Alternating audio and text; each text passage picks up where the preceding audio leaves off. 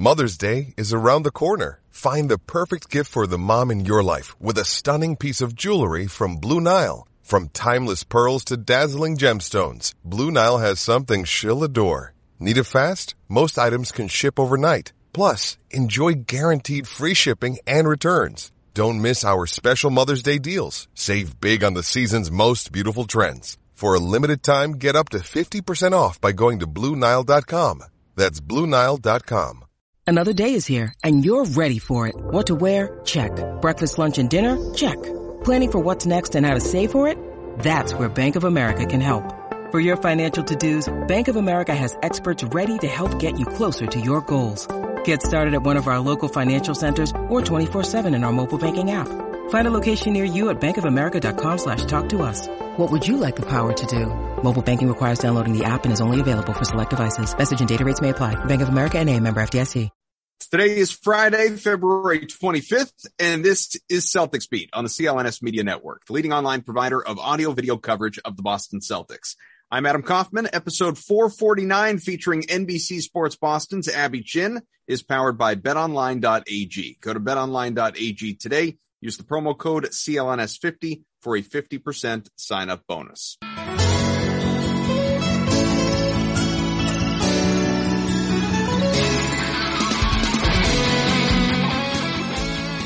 What's up, everyone? This is fun, right? A, a, nice little change of pace from where we were so much of the, the first half of the year anyway. The, the second half, we are off and running. I don't mean the proverbial second half of the NBA season. I mean the real second half. Over the last few weeks, month, it has been great to be a Celtics fan. We welcome you into Celtics Beat. Adam Kaufman, Evan Valenti back with us. And of course, Abby Chin, who it has been, it's been too long, quite frankly, since we've had Abby on the show. So we wanted to rectify that immediately. How are you? I'm well. I'm a little tired. Flew in late to Detroit, not to date us. Uh, That's okay. Look, we can night, we can tell so. the people it's Friday afternoon, so you know we've we've got Friday? that, that. Oh, that's good to is know, is isn't it? I think. Okay. Uh, so we got the Nets game behind us. We still got mm-hmm. a busy weekend. Well, you in particular have a busy weekend in in Detroit and Indiana ahead of you, but uh, but yeah. So I well, I'm I'm sorry you're a little fatigued, but I appreciate you joining us happy to be here and happy to be talking about uh, the team that has the best record in the NBA since the new year. So that's right. Hang on a minute. Hang on a minute. Is it? Are you tired from like? I, I don't know if this is how LV Arena works. I don't know this, but I I saw it on your Instagram story last night. They have like a DJ on the floor during yeah. shoot around. The DJ yeah. booth like comes out a little bit. Like, does that come out after games too, or is like is there a party on the on the floor afterwards? I'm just curious. I mean, every arena is different, but yes, Brooklyn plays up the party. Atlanta does that too, but I feel like I'm not sure their DJ's on the floor. Philly has a DJ. He's like up and on a stage and things like that. So every arena is different. so, Do you have a, a favorite? Uh, uh, well, I guess we'll remove Boston from the equation because it's it's the home arena. Do you have a favorite place to to visit? Not the city, but obviously to go cover games. To actually, you know, go to the arena for all the all the ambiance of it all. It's been a while. Um, since I did the West Coast because of the pandemic. Sure. Uh, but I would say like where the Warriors are playing is always fun, even if it's if it's the new Chase Center or even when it was in Oakland. Um, mm-hmm. it is loud. Those arenas are small and compact, and it feels like the fans are right on top of you. And of course, you get to watch one of the best teams, one of the best players in the NBA. Um, and then Philly is fun only because they're so angry. Like a lot of vitriol for Al Horford, who, you know, did nothing wrong himself. I mean, he took the bag. Yeah, he, he stole all that money for that team. It was a bad fit. And that's not on him. That's on, you know, the decision makers who decided to pay him all that money. And then he kindly left and gladly took an assignment in Oklahoma City. So I don't know why they're so angry at Al Horford. Um, but I, Philly is a fun place. Everywhere, I will say, in my get off my lawn moment is getting louder and louder and louder. Even the garden, it's so loud in there. So, um, a little inside basketball. We go from, or because I get to travel with the team, which is wonderful. We usually fly the night of. And so last night flying out of New York, you got to fly out of Newark. So that's a trek out of the city. And then we had to de-ice because the weather, and then flying into Detroit, which was not a short flight for us. So, um, yes, I didn't get in until four o'clock in the morning. So I lost in train of thought. But Listen, I'm here. People are here to to hear from you, not the two of us. So don't worry about rambling. That's you know that's not a concern. Uh, we're we're like way off the rails. I don't care. I want to keep going with it. Is is there a what was I just going to ask you? Um, it was right there on the tip of my tongue, and it was in direct. Yeah, you sound like me.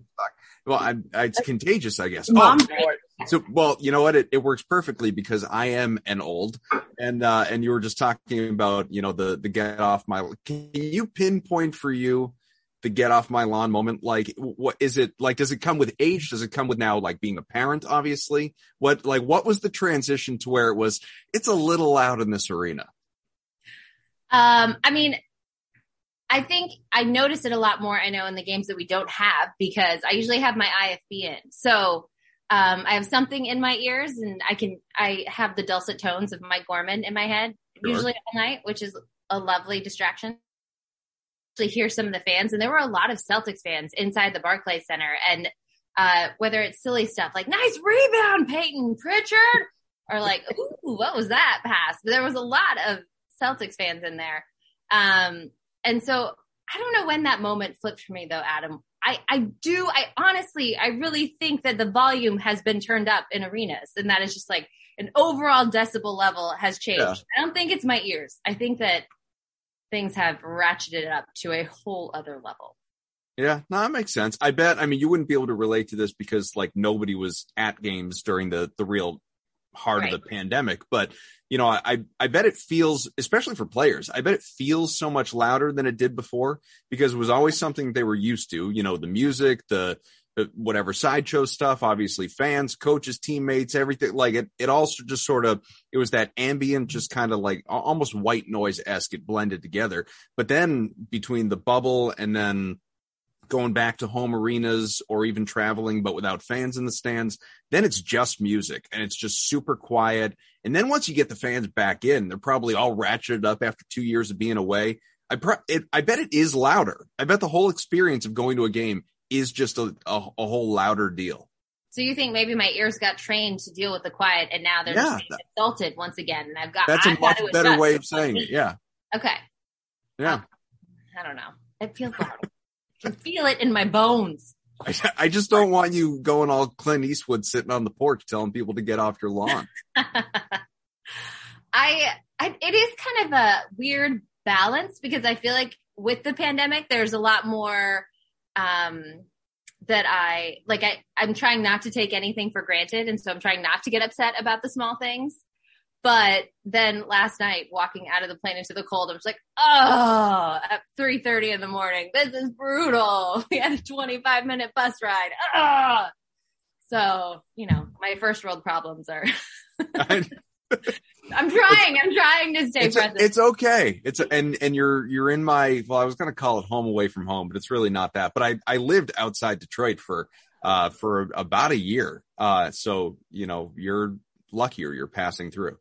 We're both in in snowstorms though, so that's I'm true. Trying to um, remind my husband, who's home alone with the two kids, that I'm dealing with some snow too. You know. Yeah, and on, and on your way to the, like the hotel spa, maybe I'll get a massage while I'm here. Uh, make sure you feed the kids, get them a nap. It'd be great. Let's uh let, let's let's turn up the the heat for everybody out there listening or watching and and talk about all that is going well for this team. Just to kind of reset for for anyone that is unaware. So the Celtics they've won 10 out of 11. They're 17 and 5 going back to January 8th. That's the second best team in the NBA. During this span, they picked up 10 and a half games on the Nets, which is ridiculous. There's a game and a half back of third place. Two games left obviously on the trip as as we mentioned. You're in Detroit, the game on Saturday in Indiana on Sunday, so it's a a quick little back to back before returning home. And uh you know what? June on Saturday, by the way. I just yeah, learned. yeah. That's not that's not so great. How how do you expect the team to respond on the like? Are there any? We heard David Pastrnak the other day when he had two or three goals, talking about how you know he loves early games. Is there anyone on the Celtics that just gets up for an afternoon game? Not that I know of. Um, I remember the former Celtic Dennis Schroeder, the last matinee the Celtics had, I asked him how difficult it is to switch up his routine. And he said, you know, I had to wake up. I set the alarm for 8 a.m. this morning. That's rough. And so, you know, us parents, 8 a.m. Yeah, is not necessarily, yeah. and he's got kids, but, Yeah. um, we know elite athletes are creatures of habit. And so to change that up, I think is something that is not a welcome change for many. When I rattle off all those numbers about just the, and there are a zillion more numbers I could give you that I have here. I mean, Grande's been tweeting them out like crazy, obviously, with the turnaround for this team, or, or B Rob's got a great one about the net rating of the starting five and, and all of that. They, they've been great. They've been great. Uh, I don't need to tell you. I mean, we had you on earlier this year and, and you're much closer before they were great. than- Yes. Yeah, I mean, you're you're much closer to this team than we are. You're at these games. You're at you know to all the media availabilities. You're you're obviously if you're not there, you're in studio. You're paying attention to every walk of life, every detail that surrounds this team. Earlier this year, Abby, I mean, it it felt like a job to watch this team. I mean, for fans, it was hate watching. For you, I'm sure it was. Uh, I mean, yeah, I'm not digging ditches, but like this could be more fun when you look around other teams lighter is everything around the team right now when they're playing like this versus what it was that first half of the year? You're absolutely right. It is night and day from covering this team. And I think that, and I, I feel like I said this to you guys. We take for granted how much change there was for the Celtics. When you think about not just the entire coaching staff, but also the front office pieces and then the pieces inside the locker room. While I know the core is still there and there are familiar faces and Al Horford returning, it was everything with the organization changed over the summer. And so getting used to that, I think took some time. I think even the coaches and the players underestimated what a steep learning curve it was going to be. And everyone has taken time to adjust. I want to believe I am in the Jaylen Brown camp where I never lost doubt. I saw it every day. Um, but I honestly can't say that. And you're right. It is, it was a tough slog there for a while. When I was in studio all of last season and I was not around the team at all, it is, you get sucked into that negativity of social media and people are just angry and, and, um, don't see a way out. And when you're with the team every day, they, they are focused on solutions and focused on the next play, making the next right decision. And so it's not so much of the doom and gloom. And so this season early on, I wasn't as, I don't know, beat down as I feel like I was last year with everything that was going on. And now it is, it's, it's night and day. It's so fun. Everyone is so happy. Um, you know, for, we're talking about these national games because there's been a lot of them lately. I need to get a one-on-one, um, pregame for our pregame show. Mhm. And anyone we ask, like, yeah, sure, no problem. You know, when they're losing, that is a completely different story. So, um, everybody's in a good mood. Everybody's happy. So, you know, Go back, watch some Tennessee highlights. Grant better. got up back in the day. Grant can dunk. He's light now, right? so lost all that weight. He Yeah. fly. That's true. Uh, I'll let Evan go in a sec here because I know I've been monopolize, monopolizing this, but in, in talking about interviews, like we've had Randy's been on, Max has been on, and, and obviously you're a perfect person to ask this as well. I- Ime Udoka is certainly, I think, viewed by fans as kind of having a, a, a gruffer exterior, you know, and I think like, again, Grande Gorman, they've both talked about the fact that even when they're doing their interviews with him, he's all business. You know, there's not a lot of, uh, obviously like he's a very nice guy, I'm sure. And, and I'm sure there's plenty of personality, but it doesn't really come out when he's laser focused, he's game focused. I mean, how's it gone for you in terms of, you know, especially earlier in the year when it was probably a little bit tougher to now when everything is going right, it seems. I think that he does. What do you mean by gruffer? I don't, to me, Like- Ime, that's not the word I would use to describe it. I guess I just like I I don't know. It's there's there there's kind of a, like a a bulldog sort of thing about him versus you know, but like Brad certainly could be all business as well and not necessarily be you know jovial if if he wasn't in the mood for it. But it still didn't. I don't know. He like he didn't seem sort of as tough, for lack of a better way of putting it. I don't know. Does that make sense? It's okay if it doesn't. I No, mean, I'm no, no. I, I'm I'm I'm viewing this as an outsider, obviously. Number one, I would say he's all, he always has to wear a mask when he's on camera and, and anytime that he's talking to us. So we don't So we don't see him his smile. Yeah. Yeah. You know, Brad used to crack, you know, his deadpan jokes and then look over at you and be like, did you guys get that? That was a joke. You know, that was a joke, right?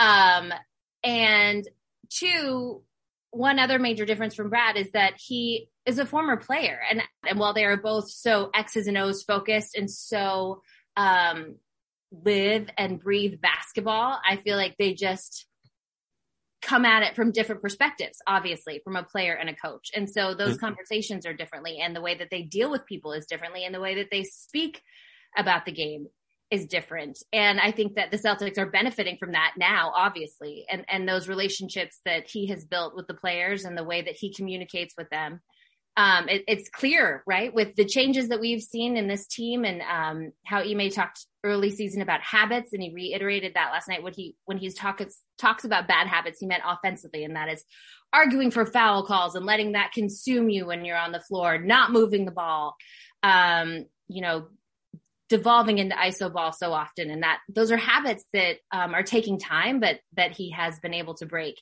I do feel like there are moments where i have gotten to see his personality come through. One, I would urge everyone to listen to. Um, I know we're on a podcast. This may be a rival, but I am also okay. on the uh, View from the Rafters behind the scenes with the Boston Celtics. Yes. And the episode this week talks with Ime and a number of the staff members about their roots in the Pacific Northwest. And I think that that is a really good glimpse into Ime and, and where he comes from, who he is, and how he has gotten to where he is now. And to hear his viewpoint. Um, but and then too, and I'll tell this story. The you know you mentioned it how badly the season started and the Celtics just got blown demolished at home. The two games at TD Garden. And the second one, he rolled up and I said, Ime, we have got to stop meeting like this. Cause I talked to him after every home game, um, win or lose. Uh, and he just is like, I know uh, we got something's got to change, you know, but he wasn't mad. He wasn't angry. Yeah. He wasn't, um, even frustrated at that point. He was just like, you're right. This, this is not good. I'm going to work to fix it. And so, you know, he's not, um, I wouldn't call Which him. is good. Because there, yeah, I mean, there are definitely some coaches I've worked with in the past that would not have laughed at that. Right. Yeah. So he did not, um, he did not, you know, give me any weird sort of side eye either. And yeah. so, um, I, there is personality there. I do think, and it, I think it took us time to get there with Brad as well. Um, a lot of people, I, Brad's first season was my first season. And I can tell you, even I think, you know, a handful of years in, that post game interview with Brad in the hallway at home, like that was still the one of the few parts of my job that stressed me out because I just didn't know what kind of mood or reaction he was going to be in. And so I don't necessarily feel that with Ime. And uh I appreciate that actually. out the View from the Rafters podcast, where the whole Celtics family. So don't worry, you're not you're not rivals. You're part of the group here. But uh, like I said, I've, I've plenty more for me to get to. But Ev, go ahead. It's just more back to Ime. I think you know there's the the sentiment that we all owe Ime an apology for overreacting to early season troubles, and you know some people no, I think you do. I think we. I think a lot of us do. I think. I think the us, people who call for him. Got, no, no, no, I, nobody in this I, podcast. Trust me. But but that's what I mean. Like I think I think anyone out there that listened that was like, Ime's got to be fired. This guy's like those people owe an apology. But I think any of us that were skeptical along the way and called out some of the the learning you know curves and flaws. Like I'm not I'm not apologizing for that. I think that was justified. But like at the same time, don't we also have to let him like learn on the job and like because he's a first year head coach, done this before, make mistakes?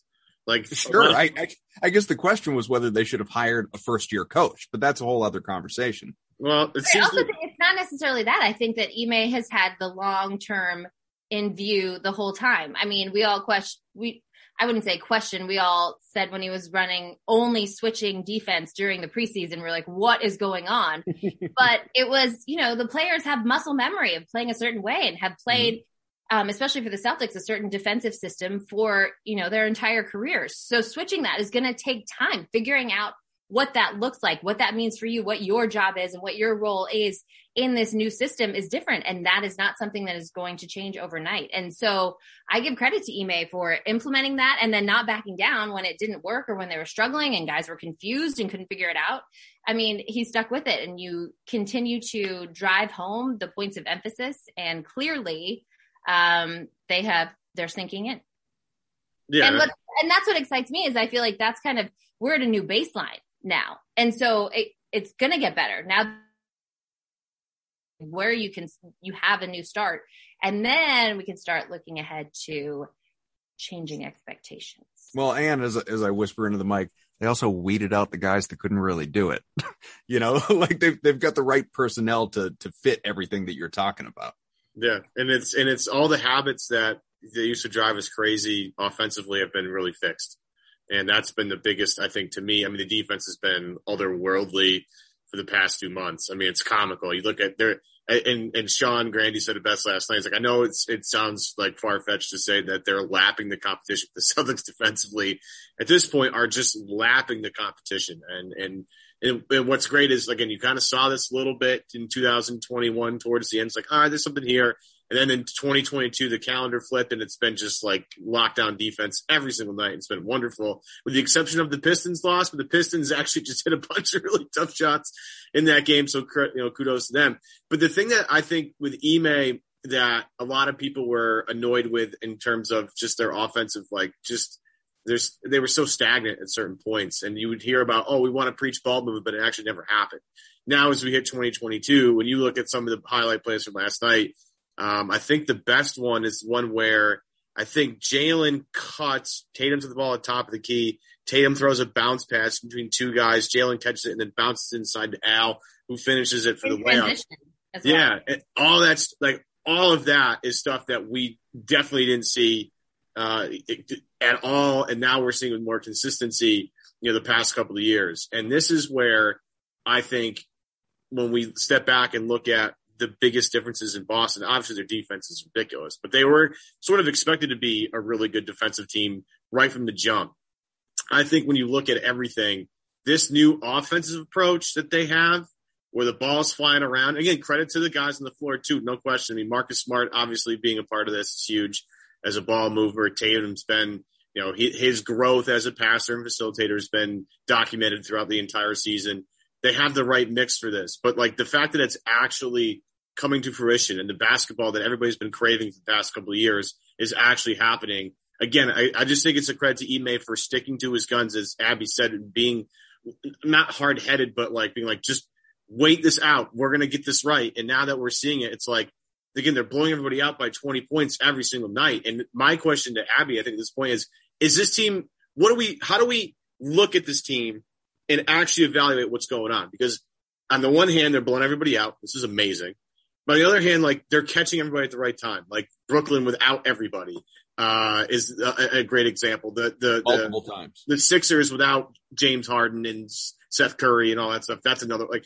How do we properly evaluate what we're seeing in front of us? Because it's amazing, it's awesome, it looks like a top end team. But on the flip side, you have to evaluate the competition that they're playing to harken back to Brad Stevens once again, you can only play the schedule that's in front of you. So. I think that um, they are, but the positives are these are things that they were not doing earlier in the season. They mm. lost to a depleted Detroit team earlier this season, and, and last year, how many times did that happen? Where um, they go in and, and, then they let their foot off the gas. They did that earlier this season against the Clippers when they found out that Paul George wasn't playing and they didn't have Kawhi. And so they didn't come out. And then Brandon Boston rolled over them hmm. in Los Angeles. And so I am choosing to look at the positive and that those kinds of things are no longer happening. And then I am hoping that they take these foundation, fundamental changes, see how they're playing, see how it works, what they can do with that and be able to fall back on what they have built to this point when it does come to the playoffs and when their backs are up against the wall. And so I think there's only good that can come from this. And let's be honest, they did need to build some confidence after the way this season started, after the way last year started, how much criticism the Jays have taken. I think regardless of who the competition is, the fact that they are steamrolling everybody is a good thing. Let's take a quick break, tell you about our good friends at betonline.ag. Of course, football is over for the season, basketball in full swing, college and pros. You got hockey, maybe someday we'll have baseball again. You have golf, you have NASCAR, you have so many great things from the latest odds, totals, player performance props to where the next fired head coach is going to land in whatever the sport. Bet online is your top spot for all your sports betting needs. You can probably even find odds on whether or not Aaron Rodgers is going to play next year and for whom. Head over to the website, use your mobile device, use the promo code. It is CLNS50 to get you started. And like I said, it is not just basketball, hockey, boxing, UFC. Uh, we had Olympic coverage that you could pay attention to as well. There's so much stuff right down to your favorite, tournament. You know, games. Hey, there you go. March Madness right around the corner. Bet online, your number one online wagering destination. I gotta schedule. I gotta do like everybody else have and schedule that vasectomy so I don't have to work during March Madness. Bet online is the fastest and easiest way to wager on all your favorite sports and your favorite games. Bet online, it's where the game starts. Ev, you all right? You're gonna collect yourself? What? What? You don't read those Why? articles every single year? That's the most popular time to get to if if anyone is interested, you know, and Ev not you and, and Abby certainly not you, but for those that are out that are interested in getting a vasectomy, the most popular time of the year to do that is during March Madness. So guys have an excuse to knock it off the couch for two or three days. I have a funny story about this. I have my next door See? neighbor is a mom of three, and we do wine and walks, um, you know, periodically whenever I have a night off. And I mentioned this actually, um, and she had never heard of this scenario, never even heard of a vasectomy commercial come on. And I was like, really? And I realized it's because I listen to sports talk radio, Yeah, you go. largely a male audience. And I'm like, Yeah. it's it's like it comes out every year. It's a thing. Yeah. And, uh, Yeah. um, and yeah, she had never heard of it. So it, I, I guess I understand why Evan hasn't either, but it, you know, it is a thing. I agree with you, Adam. I, I you did not come out of left field for me with that. maybe there's and and I I don't think I'm making this part up. I feel like there's a like a leading maybe it's just because where we are geographically that this is the one we always hear about, but I feel like nationally there's like a leading clinic on the Cape that does more of these every year than anybody else. I don't know I don't know why. I feel like that'd be hard to get to for many people. Right? For Just sure. can't believe we are here at this point. I mean, you could just take like a cure, so, like just accrue some sick days and schedule them for that particular time of the year. I think it'd be a little. I mean, I, look, man, I'm all for. Um, But then you you, can't watch wall to wall basketball. I mean, I, depending on what you have to binge at that moment, but I mean, Right. Guaranteed entertainment. Yeah, See, fair. well, part of it too, like Abby, you have to understand, Evan lives a, a, he's, you know, a little bit younger than us. He lives a different reality. Like he doesn't have any kids. So the, I mean, I, I don't want to say you have plenty of responsibilities, but, but, but the kids, they're, they're game changers in this regard. So if you want to be able to just, you know, like the, the, the dads out there or, you know, whatever, but if you want to be able to just sit there on the couch for 14 straight hours of basketball and someone else has to deal with the children, like this is the excuse. This is what people do. I think there are better reasons to get a vasectomy than to just watch, you know, co- college basketball wire to wire for four straight days. But I'm, and I'm not trying to like talk down to people that give. That's That's not the reason. That's just the timing. That's exactly. Yeah, I, I don't think it's the motivator necessarily. I just want to point out that Celtics are plus 900 to win the East right now. Just want to throw Okay, that good. out there if you want to sprinkle Good. that in there. Are they, does 538 still have them as the favorite to win the championship? That's or the most Probably. outrageous thing. You got to redo your formula if that's the case. Come on now. Like, I love the Celtics as much as anybody, but to give them the best chance to win the NBA Finals is is ridiculous. And I love that Brad Stevens had to answer a question about it. Like, But but you know, like Like, I mean, it's look, he's an analytical guy. I'm sure he appreciates where that uh, you know where that comes from. But it's it's true. I mean, are you? It, it's sort of in line with what Evan was just asking you before. You know, we we got off on the uh, the tangent that we that we did. But you know, are are you buying in? You know, are are are you looking at it? Obviously, with you know, it, it, it's easy to look at a, a few week sample and and that's a lot better than a couple game sample, obviously. But we still have full year and and the the last couple of years of of sort of the I don't know like COVID fears and and injury histories and all like it it it can all fall apart. You know, like tell me Celtics fans didn't gasp at the very least when Jaylen Brown went down on his wrist, you, you know, last night and it was like it's all over, it's falling apart. And I know you asked him post game and he said he's fine, but it but it always sort of after the last couple of years feels like they're just Smart with his ankle, and then Right. Williams with the calf. Absolutely. yeah so there's you know it's just that like that one awful moment away to a key player and it's it's not like the celtics have been immune to that so you know can you throwing out betting odds and and 538 and all of it can can you look at it with what you're seeing on a daily basis now and say Yeah, I mean, I I can see this team as a title contender because I'll be honest, I'm not there yet. I am buying in. I, I don't know if I'd go so far to say that the, I believe they are contending for a title this season only because of the unknowns in the Eastern Conference. In that the Brooklyn Nets, with the addition of Ben Simmons and a healthy KD and Kyrie being able to play in home games, or the Sixers with James Harden and Joel Embiid possibly figuring that out. Um, to me, and then you also always have Miami and Giannis lurking there. So, so those are the things that give me pause. But when it comes to this team, and the thing that I keep falling back on, for me, is with Jaylen and Jayson. I I know it's so long ago, but I go back to that 2017 season, which was change changing for those two in so many ways.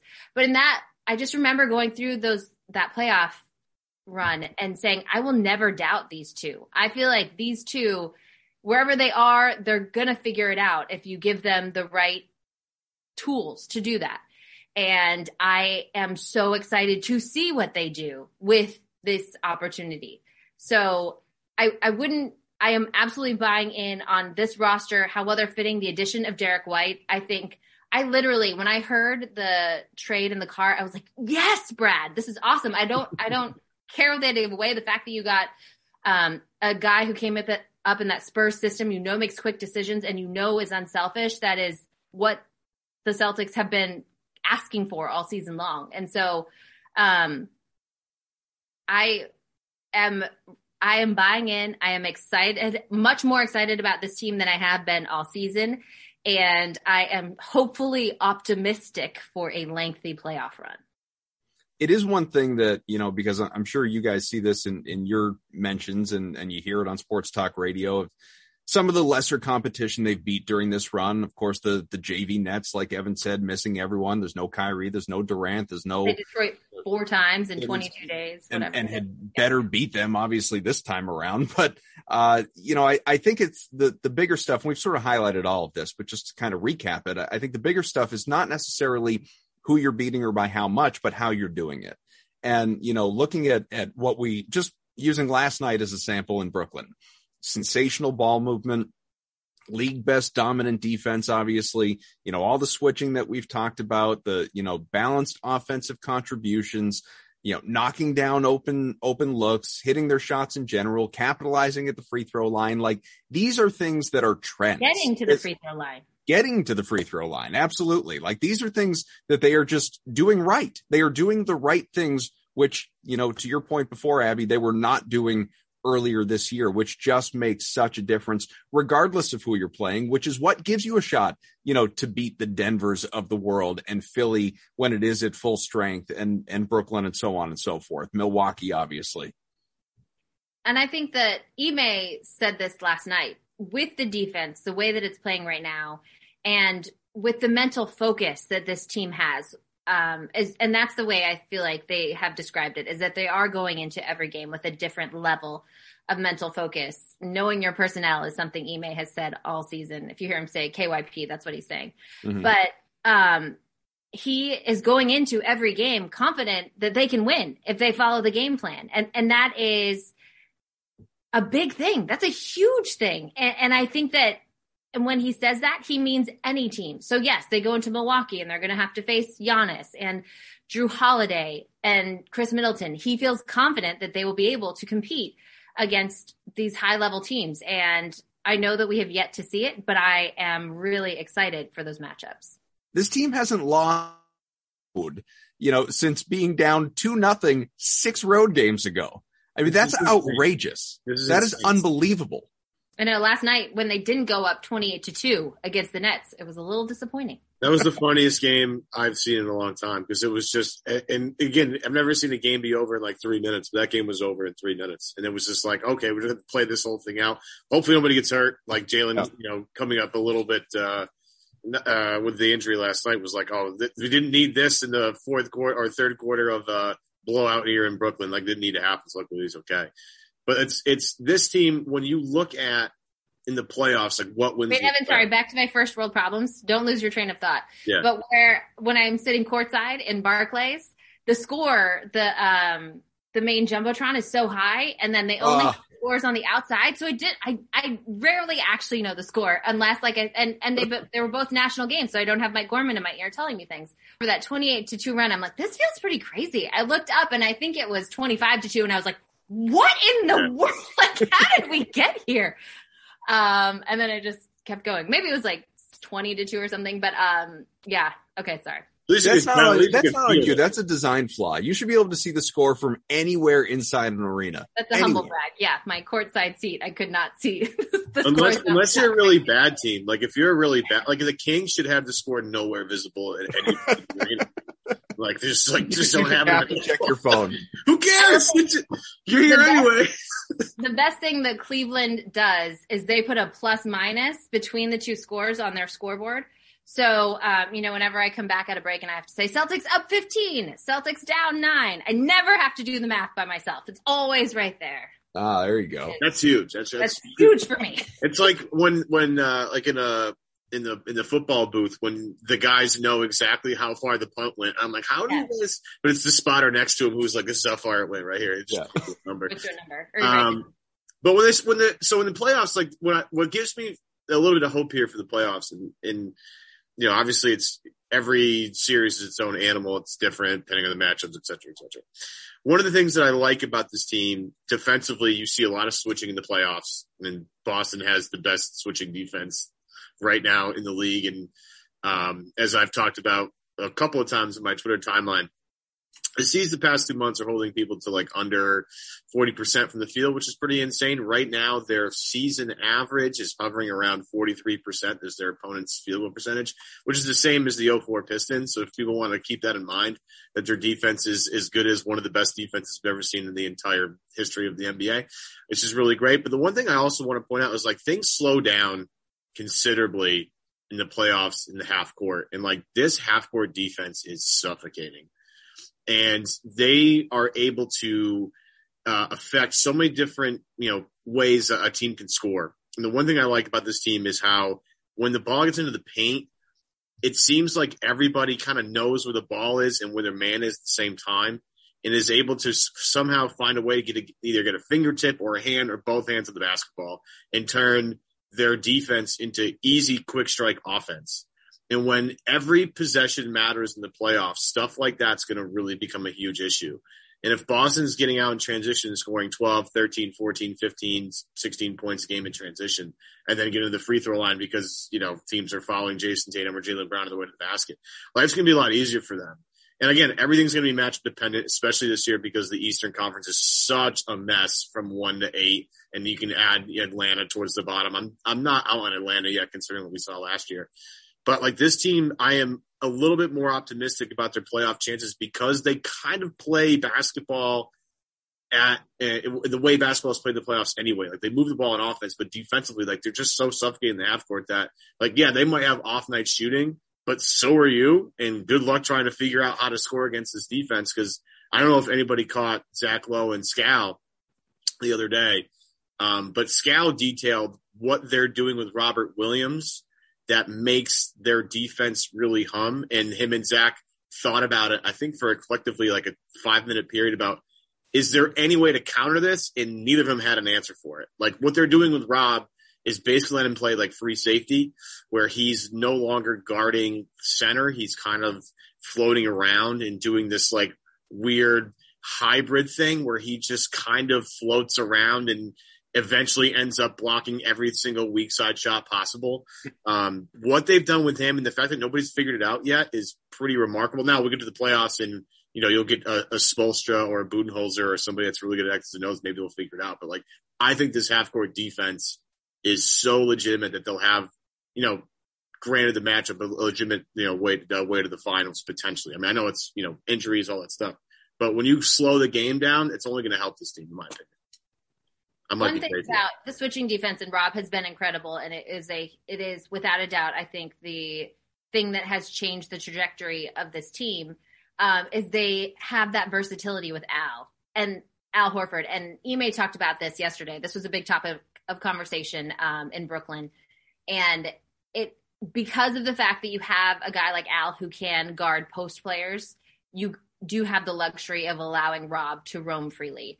And so, like you guys have been saying, I mean, the Celtics are, are, an injury away. I think Daniel Theis helps that. He does provide some insurance when it comes to the depth at the center position, but um, like having Al back there is such a luxury. And not only that he can guard the multiple positions, but he's also a quarterback on defense and he is communicating to everyone what's going on. And I do think that it is the pace is one of is a huge point of emphasis and you get that pace by turning teams over in transition and getting out. And so that is something that they will have to continue to do and continue to build upon, especially when it comes to the playoffs. Um, I, I just, to me, while we have been giving Ime so much credit for having the long view, and it has been something that the players have adjusted to and are continuing to learn and, and build off of this entire season. My fear is that we get into a playoff series and a team does adjust to Rob Williams being a free safety, and then it takes some time for them to figure out what they want to do. And but I, I will say that I think that that's why these games now are so important. And and maybe towards the end of the season, Ime can start, you know, um, tinkering with some things and and using those not necessarily as a practice, but going in with different types of game plans to get guys used to doing things a different way. Before we get out of here in a, a, few minutes, I want to make sure we just we spend a little more time on on Jayson Tatum on the heels, obviously, of of All Star Weekend, and there there's just there's so much there. There's there's so much kind of on, on, that bone to gnaw at as it relates to you know him. Uh, I I think we're really seeing a a transition uh, in in him right now, and I think that there's there's a a large confluence of reasons for it. Obviously, as as we all know, he started off so poorly this year, not necessarily in terms of the the overall volume numbers, but shooting the ball. You know, statistically, was having the worst start of his career. We knew eventually he was going to kind of find his way. It took took a long time, but obviously his shots are starting to fall at this point, and and with the results for the team changing in general as well, I think it makes such a huge difference in terms of you know his attitude. He's one of those guys that you know a lot of the time if things aren't going well for the team, you know he'll be at the podium. We all know this. Uh, he he he won't you know shut you out, but he doesn't give you a lot. You know, and now obviously with things going so well for him, for the team, for everyone. He's he's more expansive. The stuff with Grant Williams, obviously, he's just he's he's lighter. He's he's more jovial. I think it. I think the All Star Weekend makes a you know plays a big role in that. Obviously, fifth time there, third time as a as an All Star, second time starting the game. He's this time surrounded by all time great you know, Celtics, all time greats, period. Talked about how important, obviously, it was to be in that photo with Garnett and with Pierce and with McHale and with Parish and, and meeting all these legends and being in that company. He's already declared himself, and he's not wrong in doing this, by the way. I think he's correct, and I like the confidence. You know, considers himself one of the best players in the league. I think he knows that if he stays healthy, he's on a trajectory to be, you know, in the NBA 100 in 25 years. Like he knows, you know, what, what his capability is long term. You've got, uh, the deuce factor, you know, I mean, if like it, I have such a soft spot for that, like show me a more visible player's young kid in the NBA. I don't think you can. I think he's really like, I mean, he is like the poster child for it across the league. And, uh, and, and just, you know, even, even like the JJ Redick interview the other day, so open, so forthcoming, so thoughtful on that podcast in a way that he would never be with any of us. You know, part of it is Redick's a former player. It's all very relatable, obviously, but I think it, that's all a very long winded way of saying Abby. I think he's just, we're really, even at 23, he's not even close to his prime. We're seeing him come into his own in a way that we haven't seen before. I would push back on earlier in the season that he was more stoic with the media. Okay. I would say both he and Jaylen, it was apparent from media day, they understand the responsibility that they are the franchise cornerstones mm-hmm. and they are not shying away from that responsibility. And so even when Jayson was struggling to start the season, he showed up every night post game and answered questions. And while he may not have um, Jayson like you say, is not the most eloquent of people. But um, I remember there was a night, I think it was in Dallas, and they lost by another heartbreaker. I think it was a shot from Luka. And Jayson came in and was as expansive of, as I have ever seen him. He was clearly heartbroken. He was frustrated by what was going on. He it had already been a long season. He was not able to be the player that we all expected him to be and the player that he expects himself to be. But he sat there and he was very thoughtful in his answers. And so to me that has I agree with you. There is a different maturation that we have seen from Jayson Tatum when it comes to his handling of the media and his public persona and brand this season. And I, I agree that All Star Weekend always gives that a little boost. And um, but we have seen year after year, second half Jayson Tatum, he takes it to a whole nother level. And then once the playoffs start, there is an even higher level that he can go to, which is what the great players do. And to me, there's no question he has been one of those guys faced with, um, and Brad says this all the time, with with huge challenges this season to take a team on your shoulders without the support. I mean, they do have Al Horford, but but it's different that it is them. He is, and while and I mean, we forget Jaylen missed so much time earlier in the season. He handled it with as much poise and grace as I think that we could expect from him, while also trying to be that guy and not living up to his own expectations. And so, um, I would push back that I think that I, I think Jayson has been great with the media this season. I think that he has been, he has done what he's being asked by this team to be more of a playmaker, to continue to move the ball, to come in and buy in and play hard on the defensive end every single night. And he's working hard to, um, get rid of some of those habits that he had fallen into. And and I think that like where we started with this conversation, it just it takes time. We all have so much muscle memory and mental um, barriers that you need to break through. And it's not something that's going to happen overnight. And so I think that there's no question Ime is unlocking another level. I think it was there the whole time. It's just Jayson is a sponge. Any of his, the assistants that you talk to about him, you know, you show him things once or twice and he understands what he's trying to do. It's a matter of executing it out on the floor. And so I agree with you in that Jayson had a rough start to the season, but I um, am really, I just, I think he's blown me away in the last five weeks, whatever it is, since the Celtics have been on this run. And I, and I think that he is a key, key piece to the success that they're having now. Yeah, and like I can't, I, I, can't believe that Abby just pushed back on me on this show. Cut all that out later and just leave the "I agree with you" part. Well, I just like the the way Abby described like the the evolution of Tatum throughout the year. I don't know if you guys have seen the meme of like the calendar and it's like Jayson Tatum. It's a picture of him, and then it has the calendar. And it's like, oh man, is Jayson Tatum not as good as we thought we were? Then it has like the All Star break. It's like he's heating up, and then the second half of the season part of the calendar is like, oh my god, he's the best player in the league. Know, yeah. Because that's exactly how it goes every single year. It's it's it's it's truly remarkable how much better in like it's funny with Jaylen and Jayson. Jaylen always adds something every offseason where you're like, oh my goodness, Jaylen clearly was working out and clearly working on stuff. And then Tatum like takes the beginning part of the season and tries stuff out or just like gets off to a weird start. And then by mid season, you're like, oh my goodness, this guy's amazing. And right now, I've been saying it again for the past two months. Like if Tatum hits threes at a respectable rate at his career average, the all NBA thing is like a lock for him. But there are nights where he goes one for seven, you know, two for eight or, uh, you know, one for six and it just hurts his percentage. But he's been the, he, he is amazing at 23 years old to have all the scoring tricks that he has. Um, plus this playmaking, which was the biggest, the only, the only you could say against Tatum at that, at, you know, at 22, 20 years, like, oh, he doesn't make his teammates that much better right now. Well, now he's doing that. So what's, what's the next step for him? I can't, I can't wait. Um, the only thing I want to mention before we get out of here mm-hmm. is, and I've been, I, I'm honestly blown away by this because I think, you know, Boston has maybe one guy in the most improved player award list, and that'll be Rob Williams. I think it's pretty remarkable.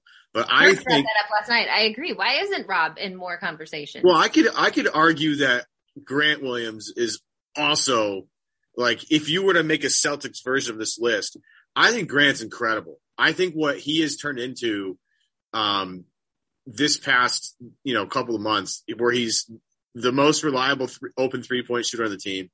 But the defensive stuff where you saw it in college, like, yeah, he'll be able to switch and do all these things.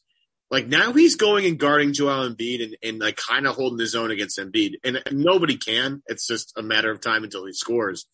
But that last game played against Philly, like he was left alone with Embiid and stood him up and would not bet, like let Embiid gain any ground on him. And then he goes from that to guarding a perimeter player and staying in front of them. And I'm and I'm sitting here saying like, yes, I know that Rob is the key to like their defense essentially in terms of how crazy functional it is. But what Grant is doing on the flip side, and I, I just hope people are starting to pay attention to this. Really watch him play. I mean, it is really like he, the ball doesn't stick. He's a great connector. Like Derrick White is a connector of pieces. Grant is a connector. He's an he's a guy that can just make a quick decision, put the ball on the floor a little bit more than he's been able to before. I mean, there there are there are times now where he'll have the ball on the perimeter and put it on the ground and go to the basket and then finish, which I never thought would ever happen in Grant's career um, is starting to happen sort of with regularity now. And so my point being, I just want to take a minute to just salute Grant Williams and, and the, and the, the progress he's made this season. I think it's, it is underappreciated how much growth there has been beyond just the three point shooting. I think he's been a, a really amazing rotational player. I I know my good friend Chris Forsberg is the conductor of the Rob Williams hype train, like the abs- the president of the fan club. I would like that role for the Grant Williams fan club because I am go. a Cheers, you can have it. Of Grant's. Um, number one, he's really fun to talk to. He is hilarious. He never stops talking and has a great personality. But Evan, so much of what you were just saying, I mean, I go back to summer league and he didn't play on the summer league team and and everyone was like why doesn't grant have to play on the summer league team and and it was clear then that Brad Stevens and Ime Udoka had a vision for Grant and wanted him to focus on what that was. And he absolutely took that and is now just excelling at not only his role, but then Evan, like you said, being able to, as he has been so successful in that, open up other parts of his game. And I think that that is one of the funny results of last night and calling for the alley oop is that we are getting to see some of those highlights from Tennessee. I mean, Grant was not just a defensive player at Tennessee. He does have talent. He is has offensive game, but he has such a high basketball IQ that that's what he needed to rely on the defensive end of the floor and knocking down corner threes to get on the court. And now that he is there um, with regularity, something he was not in his first two seasons, he is able to kind of open that bag and show off a little bit more of his game. But thing with Grant is he has stayed positive throughout. He is the guy who, I mean, if you do watch my Instagram stories in the handshake huddle before the start floor, he has a specific unique handshake with every single starter. He and Jaylen Brown do rock, paper, scissors before every game. Um, he is keeping score. You know, he is, is really guy 51 to six. I get nine. I think it was nine. I do feel like every time I record it, Grant wins. Um, right. Jaylen's got to change his strategy there. Apparently. But I do feel like that's something that um, maybe has taken time for guys to adjust to because Grant is, is not quiet. He, you know, he talks all the time, but I think that that is something that is good and needed with this group in set room because as we know, Jayson and Jaylen are not the most vocal guys, boisterous people. And so Grant in there. He also, talking to him preseason, assumed some leadership role. He arranged a dinner for everyone to go to and he is guys who um, is not afraid to speak up and can also take criticism. I will say, you know, I've seen Ime get mad at Grant for being in the wrong position or screwing something up, and Grant just comes aside and is like, "Yeah, gotcha, coach. I know." And but sitting on the sidelines, it is we talked about this so much at the beginning of the season is guys holding each other accountable, coaches holding each other accountable, but then also not getting offended when you do get called out. And I think that that is a development that has happened with this group. And you're seeing guys are able to speak freely with one another and then also be able to learn from that. And I think those are huge steps that are being taken behind the scenes that we probably don't get to see. I feel like I should start to use that at home. Like if I, you know, don't fill the dishwasher the right way or something like I got you coach. I'm good. Like, yeah. No, I, yeah. No okay. I'll take you. Should we watch some film? Show me how yeah. you want it done and I will do it. Yeah. Uh, I, well, my husband would do the same. I agree. Yeah, no, I like that. Uh, we should uh, we should get out of here because it's been I don't know almost an hour. I I do want to mention very quickly because I feel like I'd be very off brand if I didn't do so. That there was a photo taken at All Star Weekend with Kevin Garnett, Paul Pierce, and Ray Allen. They were all in it together. They were all smiling. Uh, I I don't I, I feel like your eyes, Evan. Yeah, I I know where I, this is going, so I just need him to hurry up. Look, I, I, I don't, I don't know what, I don't know what it means. I don't know what, I don't know if the, the, the, the feud is squashed. I, I, I agree with the sentiment that some have mentioned that I think we'll really find out when KG's number goes into the rafters. If Ray is there or Ray is not there, that's going to be the answer to your question. Cause Lord knows whatever plans he has, like he wasn't there for Paul's because he was golfing that day. Like he can, he can move whatever he's doing to be there if he wants to be there. So we'll see. I'm not buying in quite yet that the feud is over. Um, Perk though, love you, Perk. Can't wait to have you back on the show. But the idea that the Celtics should retire Ray Allen's number just to squash the feud is about the dumbest thing Perk has ever said. Love Perk, but that back, look, I'm on board with the sentiment. but yeah, like you don't just retire somebody's number to like, you know, improve the vibes. Like that's not what you do. That's stupid. So we're not doing that. But yes, I love the 08 Celtics as much as anybody else, maybe as much as the players themselves. And I hope that they, uh, you know, get all of this behind them at some point. This has been fun, Abby, as always. I want to know if Rondo's on board. If Rondo has really, I, I know KG, right? KG. I'm going to say no. One who, uh, yeah, I want to know if Rondo's on board. I think that's what it's really going to take to bring that group back together. Yeah. I don't I that. doubt it. no, no time too quick, but, uh, hey, we'll see. There's, there's got to be a holdout somewhere, I guess. For Evan, for Abby, retirement is soon. It's go ahead. What's that? The number retirement is soon for KG. Real soon. Yeah. What, Yeah. what's the date on that? 10th, you said? I was like, it's uh, yeah, it's, a, Against it's a Dallas double- game. yeah. It's against Dallas. Let, let, let me schedule while we're here. Sure. Um, yeah, I'm so going to that, but I'm not sure if I'll be able to get out there. Let's see. NBC Dallas Sports game. Boston. It's it's March after the Dallas game, March 13th. Uh, NBC Sports Boston, the only place where you can watch this series in its entirety Love it. after the game. It's going to be an emotional day for sure. There, not a Okay. dry eye in the house, no question. Oh, it's going to be great. Going to be I- great. I just love the the KAT rumors that came about after he got his picture taken with everybody. it was like, why is KAT? Why is KAT in this picture? the best part of the whole thing was the Minnesota Timberwolves were the ones that put out the video. here's here's our star with a bunch of Celtics legends, including the guy of- who traded our biggest star to Boston. Ah, it's it's so good. All right, well, this has been a real Jewish goodbye. I think we should. with those guys. He was there when I mean, wasn't he KG went and he was there for KAT? Yeah, yeah, KAT. He, they overlapped like one or two Yeah, seasons, yeah. and That's that's, true. also Yeah, knows he the was, he was in the world something of a mentor for him, for sure. Those guys. Yeah. Look, well, I appreciate seeing it. Trust me, I, Yeah, I'm a huge KAT fan. I love that guy. That guy rules. Nah, bring him to Boston. Problem is, Sure. you'd have to probably part with Jaylen to do it. So Not doing that that. start that starts the whole debate for another show. All right, bye, bye. See you later. Thanks for having me. Subscribe.